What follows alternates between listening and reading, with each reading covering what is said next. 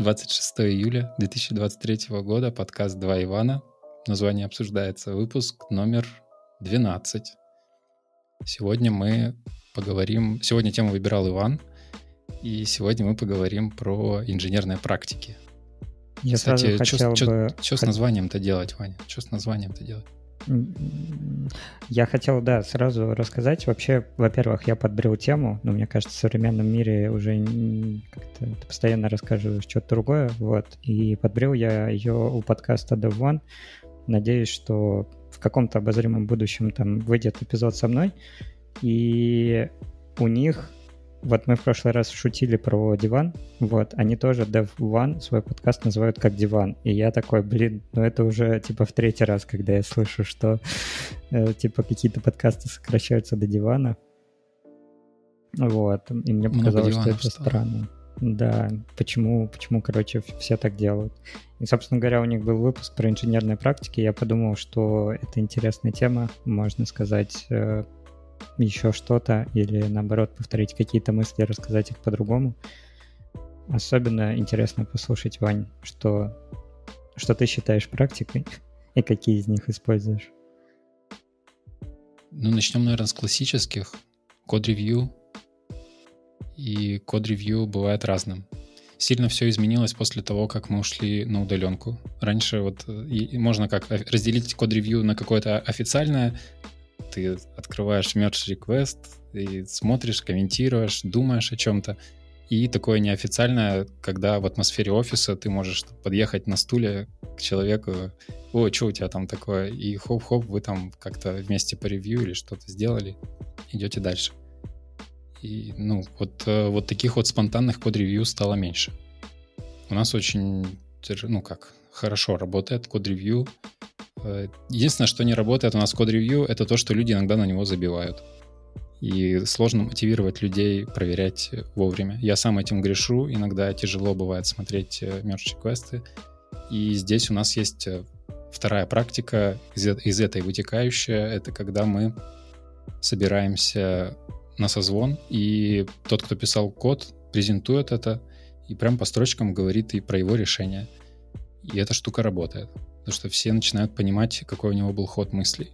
То есть этим тоже лучше не злоупотреблять. Никто не хочет э, проверять мерч-реквесты только на созвонах. Но когда все взошло в тупик, очень помогает э, человеческое присутствие в коде. Ну вот, наверное, такие самые распространенные у нас. А, ну, у меня здесь какой-то альтернативный рассказ. Вот, во-первых, я пытаюсь пока в экстранете, но вообще хотелось бы в островке поменять э, культуру код-ревью в плане того, чтобы отказаться от нее в том виде, в котором она есть, в плане блокирующего код-ревью. Я раньше как-то был сильно против этого, думал, что типа вот все смотреть, все читать и так далее. Но там, проведя негативный тест на там, предыдущих местах, я заметил, что в целом не сильно что-то меняется. Ну, то есть, условно говоря, задача делается дольше — при этом количество багов ну, сравнимое, что читал человек, который рядом сидел, что не читал. Э, естественно, там это, не, это все зависит от того, там, какой уровень э, команды у вас.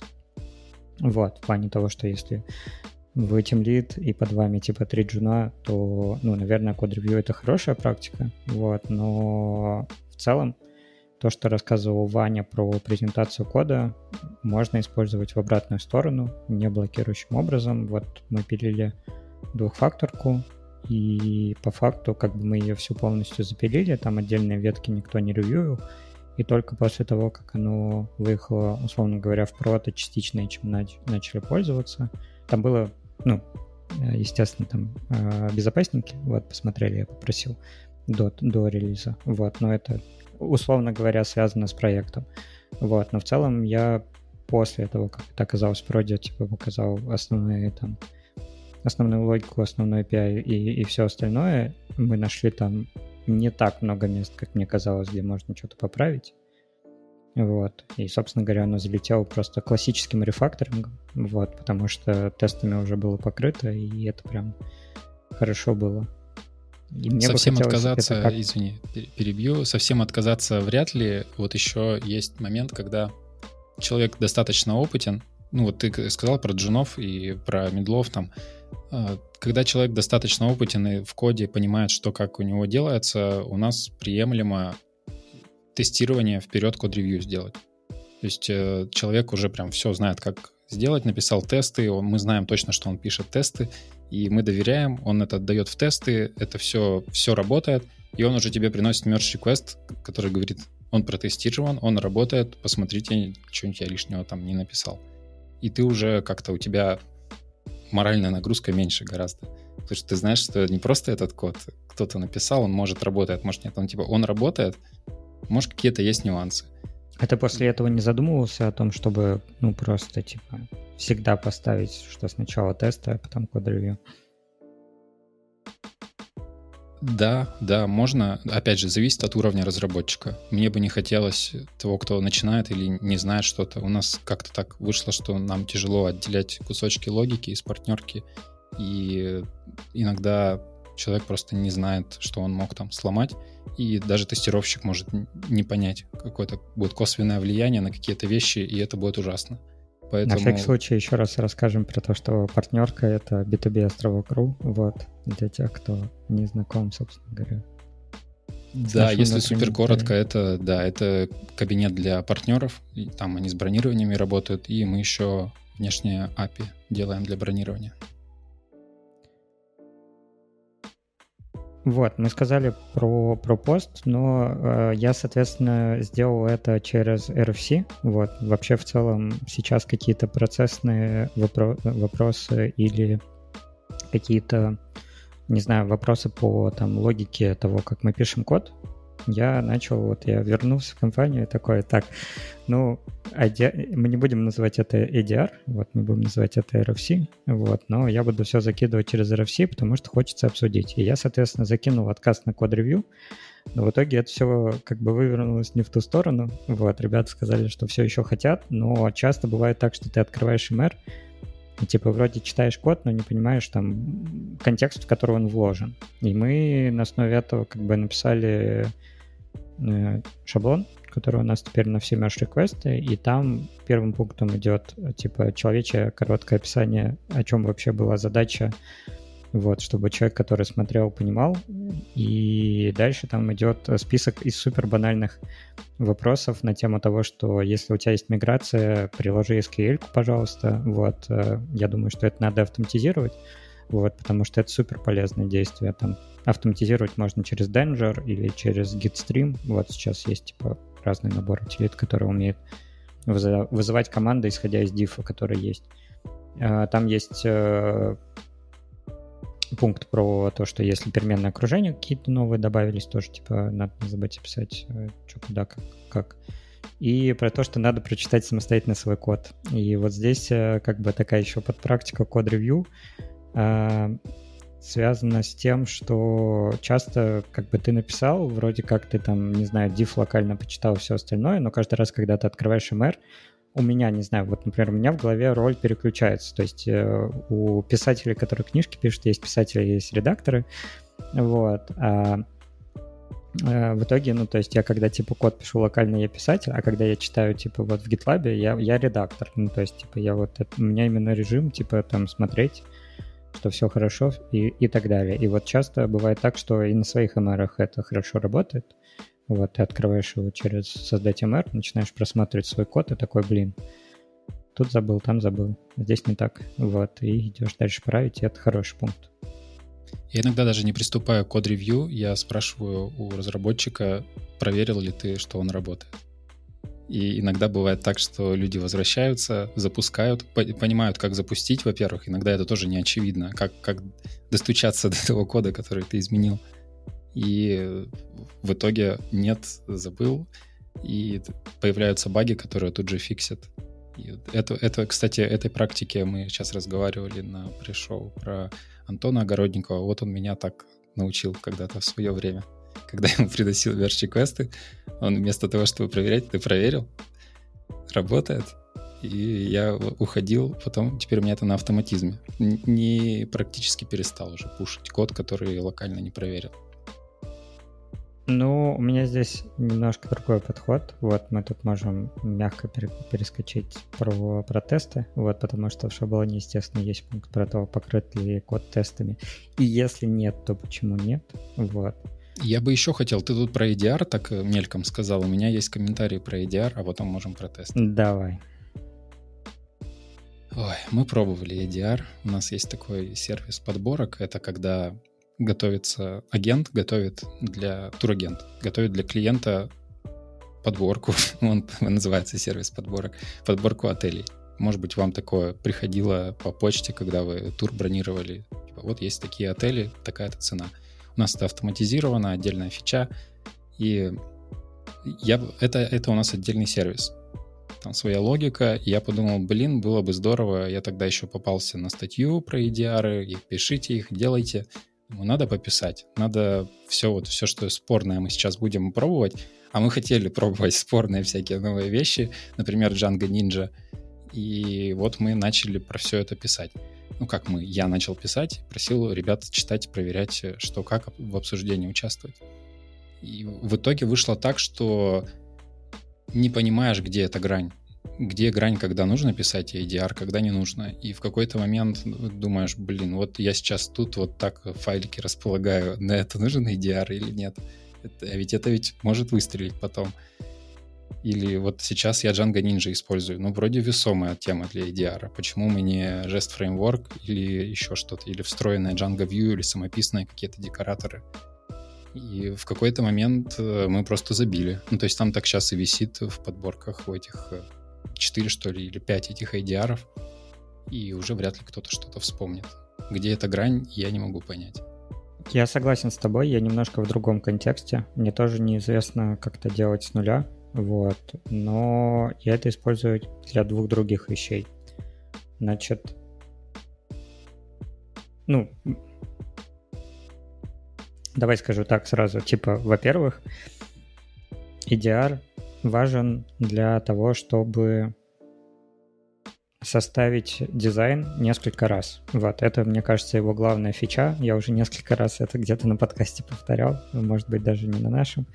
Вот, что если у тебя есть довольно большая задачка, попробуй до того, как пишешь код, типа несколько раз написать это словами. Вот, в разных ипостасях. То есть, ну, типа, я, я, я пилю какой-то проект, вот, мне надо, и там подумай о том, что ты добавишь там, например, колонки в какую-то уже существующую табличку, либо ты сделаешь one-to-one таблицу, типа, потому что ты считаешь, что они по локам как-то в базе данных должны быть. Либо у тебя третий вариант вообще какой-нибудь, что это будет отдельный сервис, да, ну вот там три варианта дизайна одной и той же фичи, условно говоря, там, которые зависят от того, насколько она крупная, является она проектом или нет. И бонус от этого, что когда ты несколько раз решаешь одну и ту же задачку, то в конечном счете, когда ты за нее сядешь, у тебя будет, скорее всего, какой-то промежуточный дизайн вот между этими решениями, но ты будешь точно знать, типа, почему ты его выбрал, какие плюсы-минусы у него, и, ну, он станет, типа, чуть более хорошим. Вот, это основное назначение, когда надо использовать. То есть, когда тебе надо спроектировать, типа, что-то большое, и оно будет э, ну, и это можно несколько, чтобы попробовать несколько разных способов. Второе... Да, мы, мы, по-моему, говорили про это в контексте ShapeUp. Мы упоминали да, как-то эту да. практику. Да.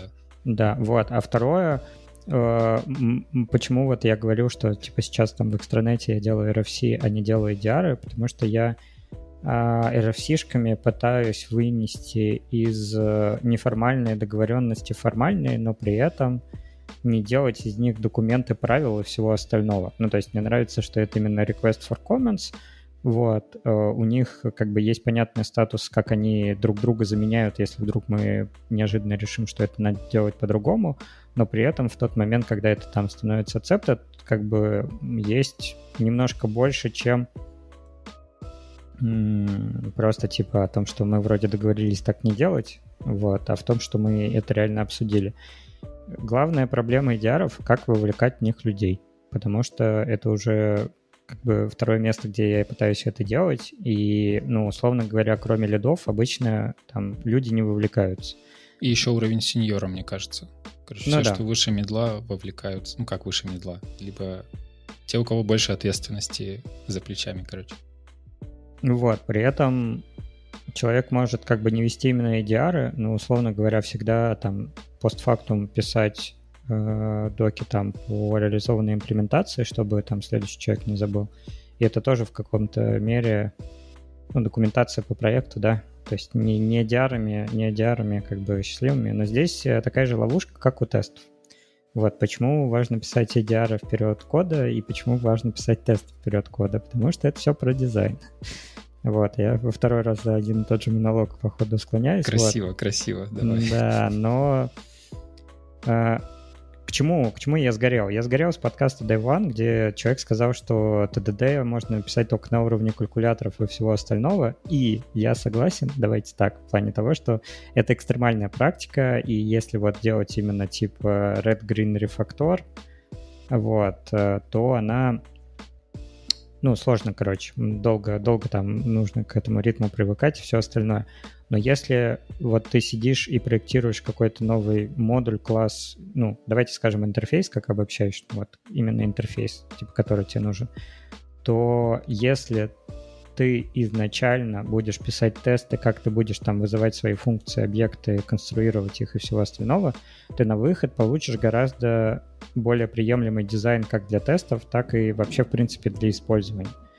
И это все исходит из той парадигмы eat your own dog food. Ну, то есть вот как бы у меня всегда почему-то под глазами хорошие компании, которые сами пользуются своим сервисом. Вот, это не всегда работает. Например, AWS. Вот, он, наверное, технически очень крутой, но с точки зрения UX прям клишной толзой по нему лучше ходить, чем, чем типа по, по, по их админке. Вот, но при этом, когда человек пользуется тем, что он пишет сам, он, как правило, типа к этому начинает по-другому относиться и делать немножко лучше. И именно с этой позиции писать тесты надо в начале, а не в конце. И вообще надо писать. Мы как-то к тестам относимся больше все-таки зафиксировать какое-то решение. Я, я не представляю, я вот не совсем понимаю, как можно поставить тест вперед какого-то решения. Может, как-то нужно мне парадигму в голове поменять или что. Но вот э, у нас обычно есть какое-то принятое решение, мы знаем, как сделать задачу, мы уже пишем какой-то код, и потом на нее тест. И тесты сейчас чаще всего про количество SQL запросов. Ну, потому что это то, с чем мы больше всего сейчас э, на что спотыкаемся. Э, где-то кто-то join забыл, запрефечить, еще что-то. Ну, давай посмотрим, какие запросики. Тест на количество запросов. Все понятно. Как, как вот поменять? Как, э, как, как ты объяснишь человеку, что сначала нужно написать тест? У меня, наверное, не получится.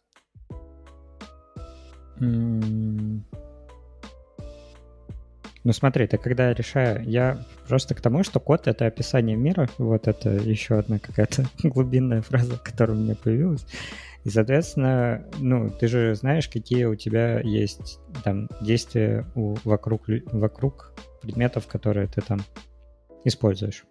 Вот, соответственно, в коде они тоже довольно, ну, вот это литературное программирование, но, но я, я сейчас не про литературное, не про мета, там, не про, не, не про это, а про то, что в принципе, в принципе, у тебя все равно, когда ты пишешь до того, как ты пишешь код, есть э, черновик, набросок и все остальное. То есть ты реализуешь какой-то функционал, ты знаешь, что что тебе надо сделать. Давайте там, вот я буду говорить про двухфакторку. В двухфакторке как бы понятно, что нужно что у тебя есть интерфейс для там, активации устройства, куда ты хочешь отправлять, там выбирается что-то там между телефоном, приложением и еще чем-то.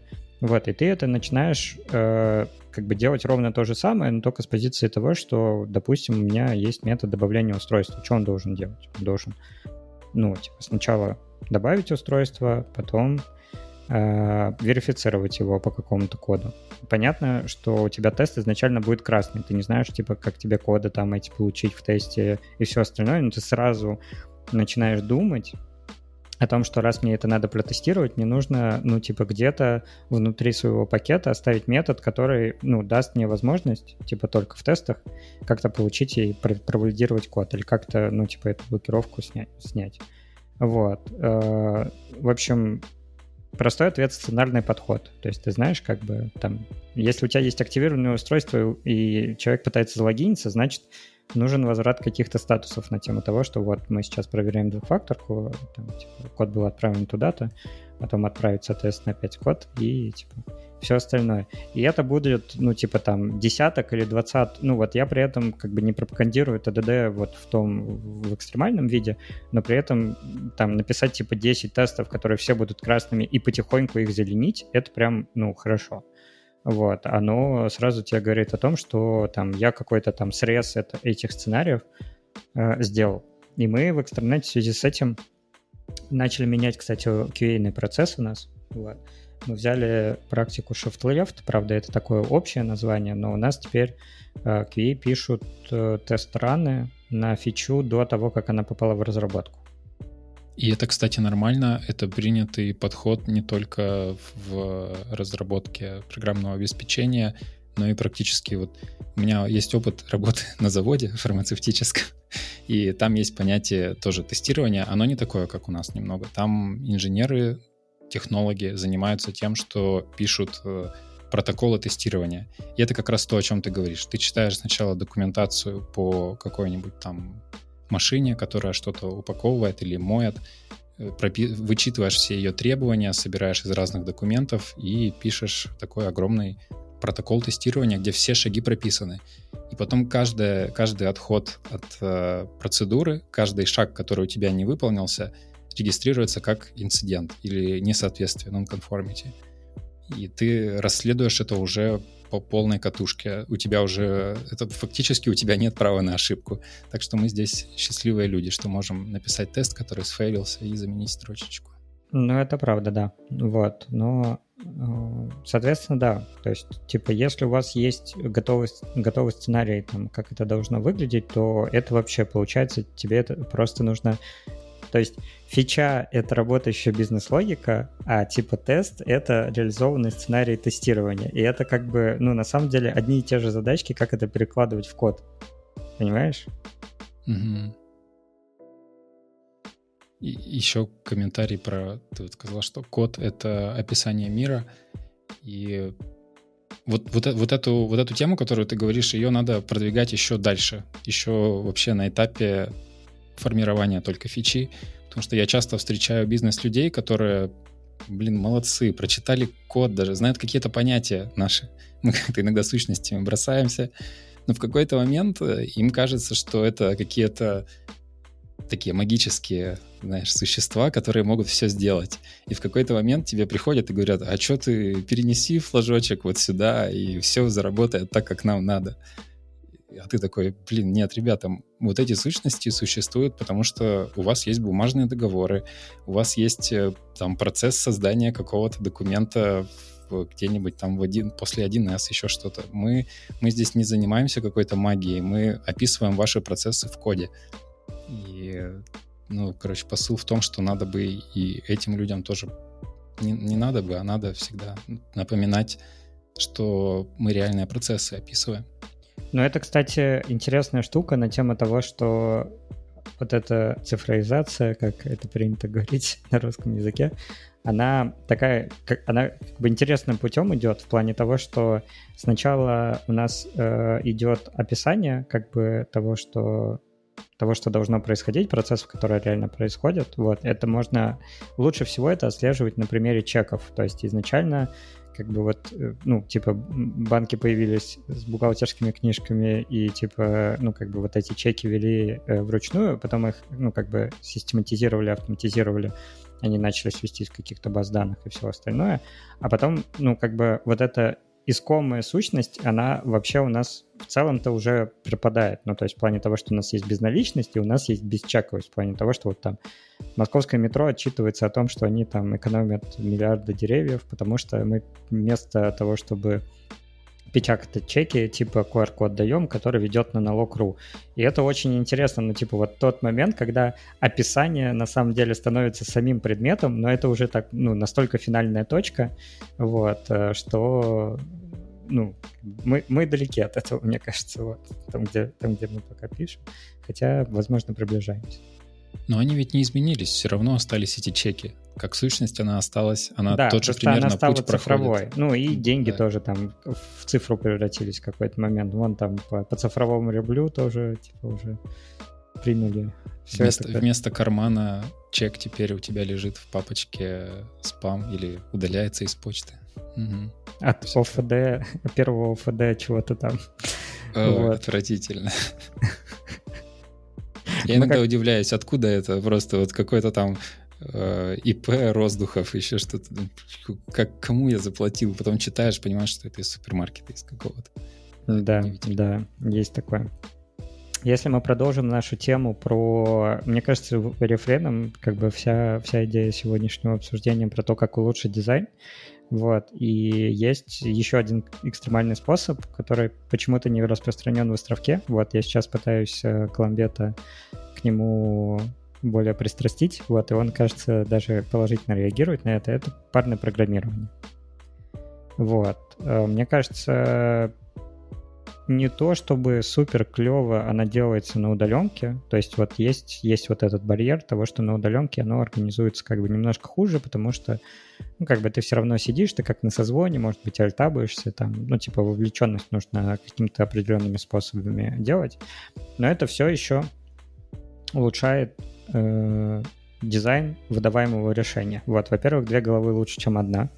Вот, и как бы когда ты делаешь один, у тебя всегда есть bias там на какие-то штуки, ну, то есть у меня точно, например, bias на то, что я хочу как можно быстрее рабочее решение, ну, то есть это не то, что я люблю говно палки, это то, что вот как бы я не буду точно сидеть и там до какого-то миллисекунды или байтика высчитывать то, что у меня это работает супер производительно. Вот, ну, как бы мне я, наверное, плохой разработчик просто после этого, вот, но, типа, мне скорее интересно, чтобы вот у пользователя появилась там какая-то э, кнопочка, он мог сделать какой-то функционал, и он был от этого доволен, вот. И это прям для меня, как бы, тот, тот мой э, позитивный фидбэк, который я получаю. Вот. Э, при этом, ну, как бы ты садишь другого человека в пару, у которого там другое мировоззрение, вот, вы, ну, находите хорошее решение, которое отвечает и тем, и другим, потому что вы реально можете поменяться, там, как бы, кто-то накидает общий фол для того, чтобы это работало, второй человек, типа, его соптимизирует. Ну, или мой, на самом деле, любимый пример, вот, возвращаясь к теме того, как научить людей писать тесты, это посадить их на парное программирование, один пишет тесты, а второй пишет код под эти тесты и потом они меняются. Ну, то есть одна сессия, это чувак написал тест, второй их зазеленил, и как бы наоборот, как бы второй пишет тесты, и первый их зеленил. А ведь это сильно растянуто по времени тогда будет. Нет, на самом деле, вот это, кстати, такой городской миф, вот, на тему того, что ты положил в два раза больше ресурсов, и как будто бы это у тебя, типа, фичи будут выходить в два раза медленнее. Ну, потому что, условно говоря, у тебя там два человека сидит э, вместо того, чтобы пилить две параллельные фичи, в среднем по научным исследованиям говорится, что в 1,4 раза э, быстрее вдвоем пишут люди финальное рабочее решение. Вот. Просто когда ты пишешь один, оно скрыто за какими-то процессами. Либо это процесс багов вот, э, после тестирования, либо это а, процесс рефакторинга, который случается уже сильно опосредованно. То есть мы почему-то вот эти штуки я здесь э, прочитал книжку «Искусство системного мышления». Вот. Э, ну, это уже какая-то четвертая книжка, которую я читаю по системному мышлению. Они все какого-то разного вида. Но там э, вот этот вот именно искусство, оно довольно entry-level, ну, то есть, типа, чтобы прям вначале понять, о чем вообще идет речь в, таком, в такой дисциплине. И там было про фактор времени про то, что люди, э, вот они мыслят линейно причины следствия, но при этом они мыслят линейно причины следствия, если два события довольно близко к друг другу э, как бы по времени происходят. То есть если вдруг как бы причины и следствия сильно удалены друг от друга по времени, то, ну, типа, с одной стороны, ты забыл и поэтому не вспомнил, а с другой стороны, ну, ты как бы вообще думаешь о том, что типа, это еще 10 тысяч вещей между этими, между этими штуками прошло, это наверняка с этим не связано. И вот здесь, ну, как бы мы встречаемся с такой же проблемой. Я скорее не про это. Это интересный факт, я не знал, это здорово. Надо будет больше стараться пробовать такое. У меня были проблемы с парным программированием именно в части тулзов и каком-то организации подхода, чисто на практическом моменте. То есть у нас вроде все, все хотят, все могут, но один, один в Vim е пишет, один в Sublime, один в VS Code, один еще где-нибудь на PyCharm. Как бы так нам всем подключиться к одному редактору, Раньше был какой-то Floobits или еще что ну, кросс, э, кросс-редакторный live-coding.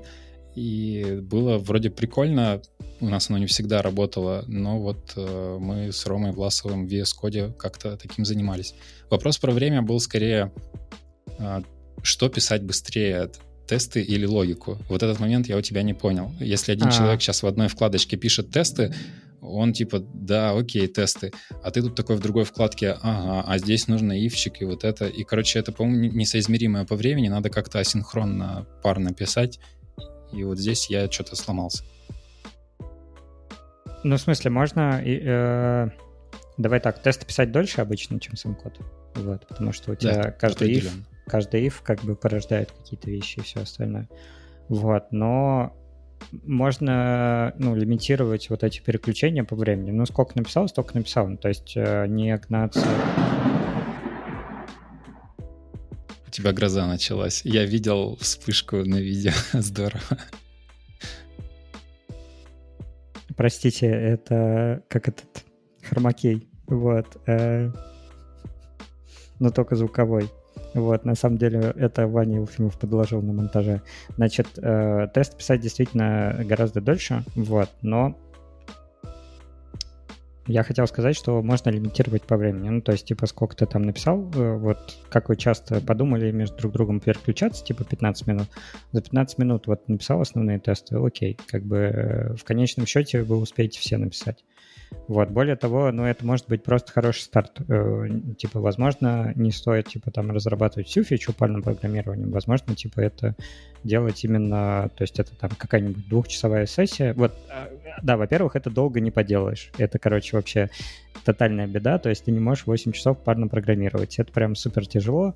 Вот. Э, в реальности больше двух часов сложно сидеть. Вот. Скорее, типа, хорошая тема для старта посидеть два часа вместе, как бы вы накидаете точно основной скелет, а дальше уже, уже дорабатывать. Ну, то есть я вот, если спускаться типа с мира экстремального программирования, вот как я в ТДД рассказывал, да, в ТДД прикольно сначала написать типа все свои сценарии, потом потихоньку их зеленить. Вот это мой, мой такой, да, не, не как вот дядюшка Боб нам там или Кент Бек рассказывал типа в своей книжечке. И с парным программированием у меня то же самое. То есть для меня это такой хороший киков, где э, вы там по результату своей сессии договариваетесь, вы типа дальше садитесь э, вместе, потому что вы там не утрясли весь этот фундамент, или дальше уже там понятна вся эта деятельность, которую надо сделать, и э, можно продолжать как бы вот. Тем лида за это еще хорошо сажать, потому что, ну, типа, короче, передача опыта идет, ну или сеньоров вообще, в принципе, мы не проговорили этот момент в парном программировании, что это гораздо более, вот, ну, типа, почему я буду топить за парное программирование вместо, вместо код-ревью, потому что код-ревью часто ставит одной из задач перед собой обучение сотрудников, и в парном программировании, если ты посадишь э, людей разного уровня, вот, э, типа сеньора, медла, медла, джуна, сеньора, джуна, вот, но лучше, типа, чтобы одна ступенька была между ними. Ты получишь э, перетекание экспертизы, точнее копирование довольно быстро. Вот. Все равно как-то странно, ведь э, два часа, даже два часа довольно долго. Обычно... Ну, это я верхний элемент сказал, да. Ну... Это, это настолько верхний, что я даже думаю, полчаса максимум у нас... Не, полчаса мало. Час основном... точно надо посидеть. Ну, окей, час, ладно. Час, наверное, Час максимум. договорились. Да, договорились, торговались не, ну, невозможно долго. Какой-то ну, перегруз начинается разными концепциями.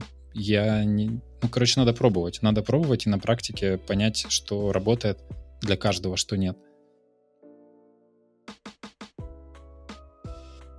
У нас еще практика не практика, у нас все вытекает из того, что мы ушли на удаленку. Мы, например, отдельно коммуницируем о релизах.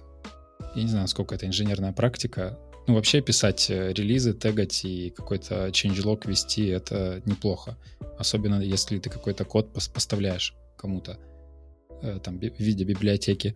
Но мы в целом пишем, когда что-то релизим, и у нас во внутреннем бэкэндерском чатике есть куча сообщений, например, там, выкатываю партнер, номер билда, и иногда супер удобно, можно прямо вот поэтому, по этим словам можно поискать в чатике и понять, когда мы выкатывали. Ты как бы предупреждаешь людей, и ты не просто там уже вот ты нажал деплой, у тебя уже крутится, уже поднимается контейнер, и ты пишешь «выкатываю».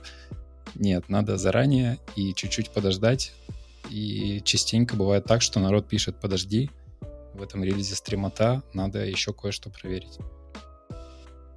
У нас тоже появилась точно такая же практика. Вот, я просто пришел и горел, потому что не понимал, почему, почему мы деплоим вне, короче, Windows. Вот, мы сделали себе Windows, потому что у нас высоконагруженный сервис. И, ну, условно говоря, есть время, когда хотелось бы, чтобы он не, не вносил изменений. Хотя, с другой стороны, я считаю это немножко порочной практикой. Вот, э, надо как бы наоборот там выстраивать как-то код и инфраструктуру для того, чтобы она могла выкатываться даже под большой нагрузкой. Есть для этого соответствующие какие-то примеры, но я думаю, что мы до них дойдем и, и все остальное.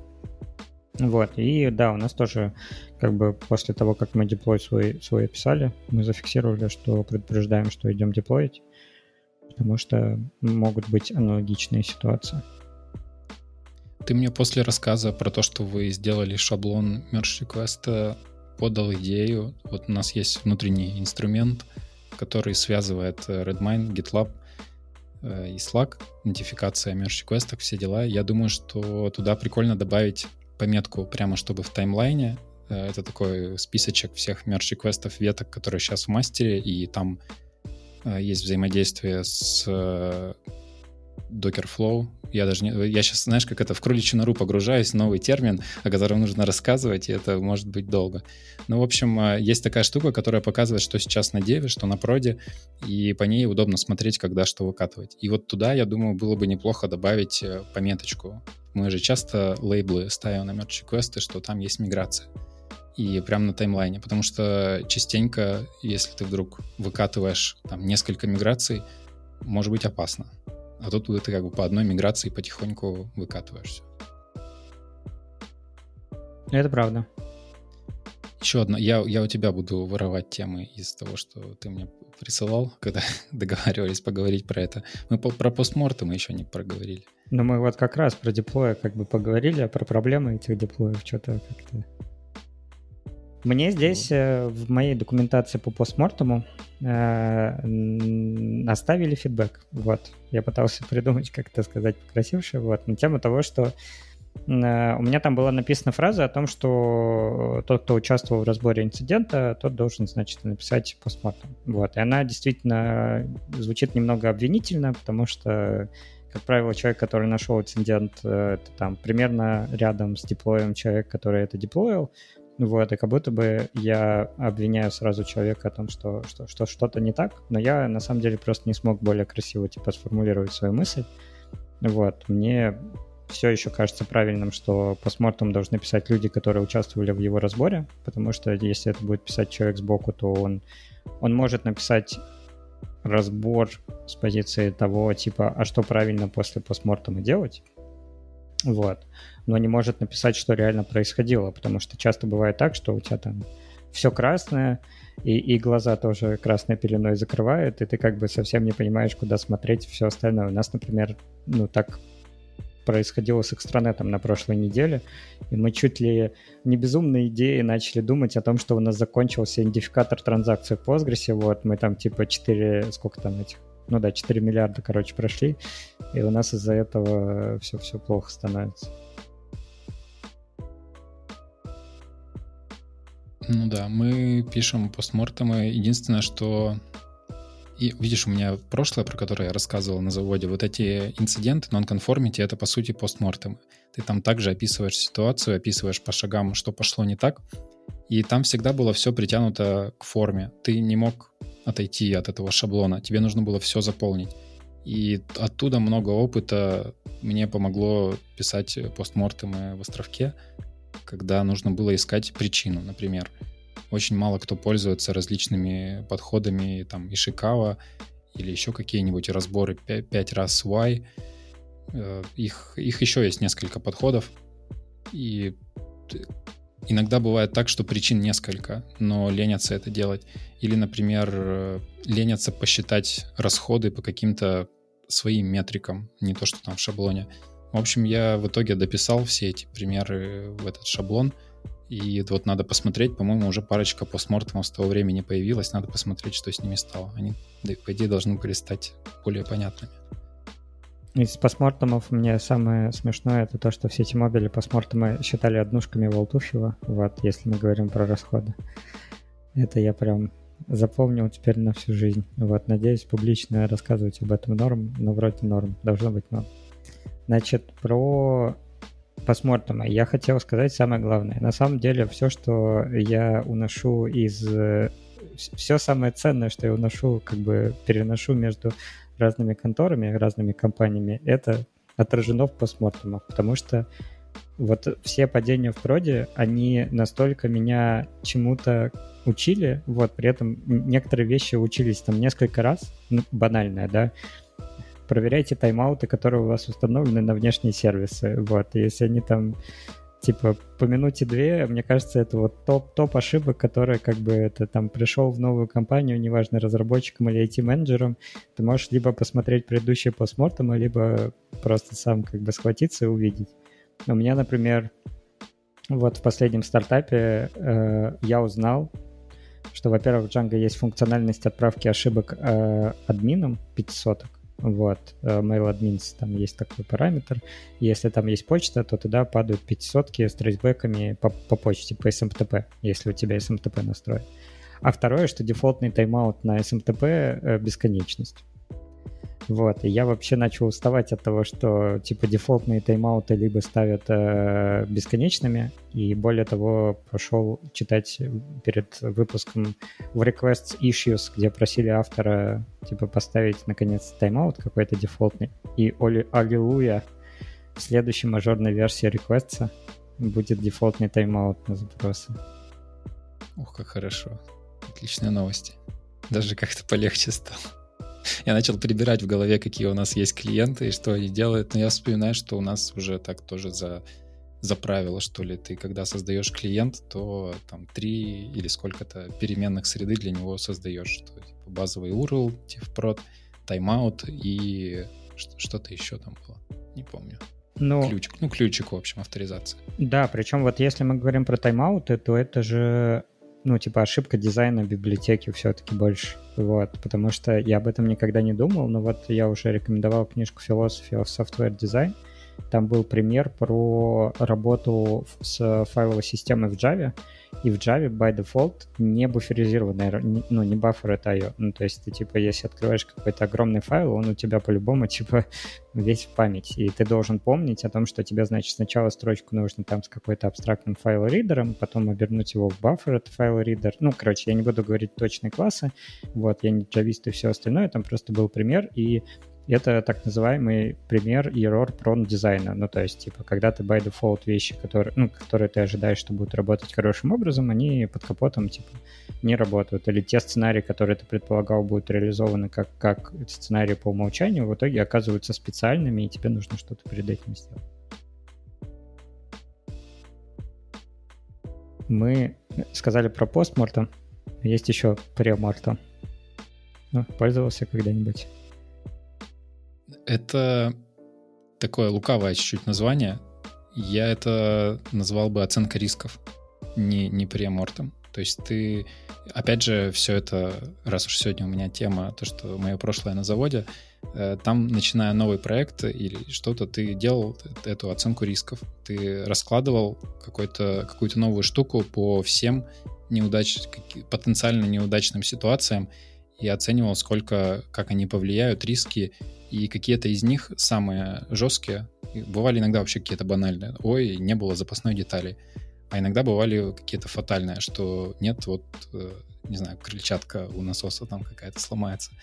И ты уже закладывал это в бюджет проекта, что тебе нужно ее докупить. Так что для меня это Ну, премортом как-то странно звучит.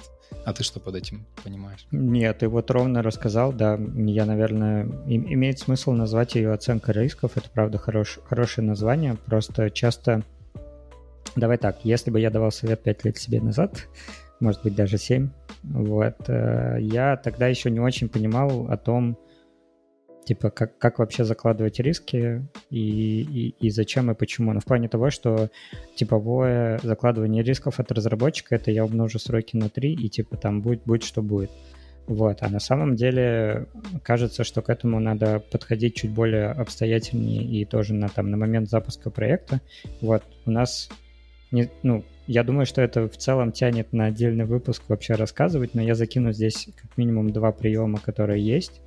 Вот. Первый — это инверсия. Вот мой любимый, мой любимый прием э, в плане того, что если у вас должно произойти какое-то обязательное действие, что будет, если оно не произойдет. Ну, то есть, допустим, вы там пилите, не знаю, какой-то какую-то фичу, она построена на том, чтобы мы там забирали какую-то аналитику, аналитику можно забирать по какому-то крону, по какому-то расписанию, и вот у вас там либо не запустилась команда, либо там аналитика не пришла. То есть, типа, что, что вы будете делать в этом случае? Это первый такой хороший способ для того, чтобы оценить риски. Вот, потому что обычно разработчики упирают на Happy Pass, и дальше все от этого сломается, ломается, когда как бы какой-то не корнер кейс, а именно вот ну, намеренно сломана система. Вот, потому что все-таки ну, какой-то механизм э, самовосстановления нужно закладывать. А второе — это хорошая книжка по Тризу есть. Она называется «Мечта о звездах», по-моему. Вот там был э, метод э, вот этой экстраполяции в плане того, что а что если это будет чем-то большим или это будет чем-то маленьким. Ну, то есть если ты там утверждаешь, что окей, там на моих масштабах это будет ок, вот, попробуй, типа, умножить это на миллион и подумать, насколько это будет ок или не ок. Вот, и главное на самом деле из этого это не то, что, типа, э, преждевременной оптимизации и придумать, как мне там миллиард таблич, миллиард строчек в базе положить, а скорее о том, что в некоторых вещах ты увидишь, ты найдешь физические ограничения. Ну, то есть, условно говоря, если у тебя лежит проценты в какой-то колонке, то ты такой, окей, мне, значит, нужно здесь пиндюрить валидацию от 0 до 100. Я, сори, что я за какие-то супер банальные примеры говорю, но иногда вот ты в упор смотришь на табличку, и только после того, как ты вот психологическую инерцию эту как-то у себя убрал с помощью, э, ну, каких-то предположений, ты понимаешь о том, что, да, блин, тут, короче, очевидная штука, какую валидацию надо поставить. И почему там вот этой ситуации быть не может.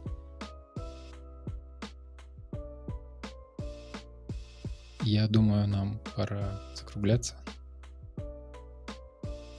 Я тоже так думаю. Мне кажется, мы сегодня больше говорили даже про, про дизайн и про то, как э, из приходить к полезным мыслям разными способами. Вот. В принципе, это практики. Все, о чем мы говорили, это практики и подходы хорошие. И я призываю вас всех использовать тоже эти практики и пробовать экспериментировать с новыми. Потому что у кого-то они работают, у кого-то нет. Надо, надо пробовать, проверять на себе, на своих командах. Это правда. Ну все. У тебя пока. что? У тебя будет напутствие? напутствие? У нас как-то напутствиями заканчивается. Опишите тесты на подпроектах. Опять про тесты. Ладно, всем спасибо. Всем, пока. пока. Давайте.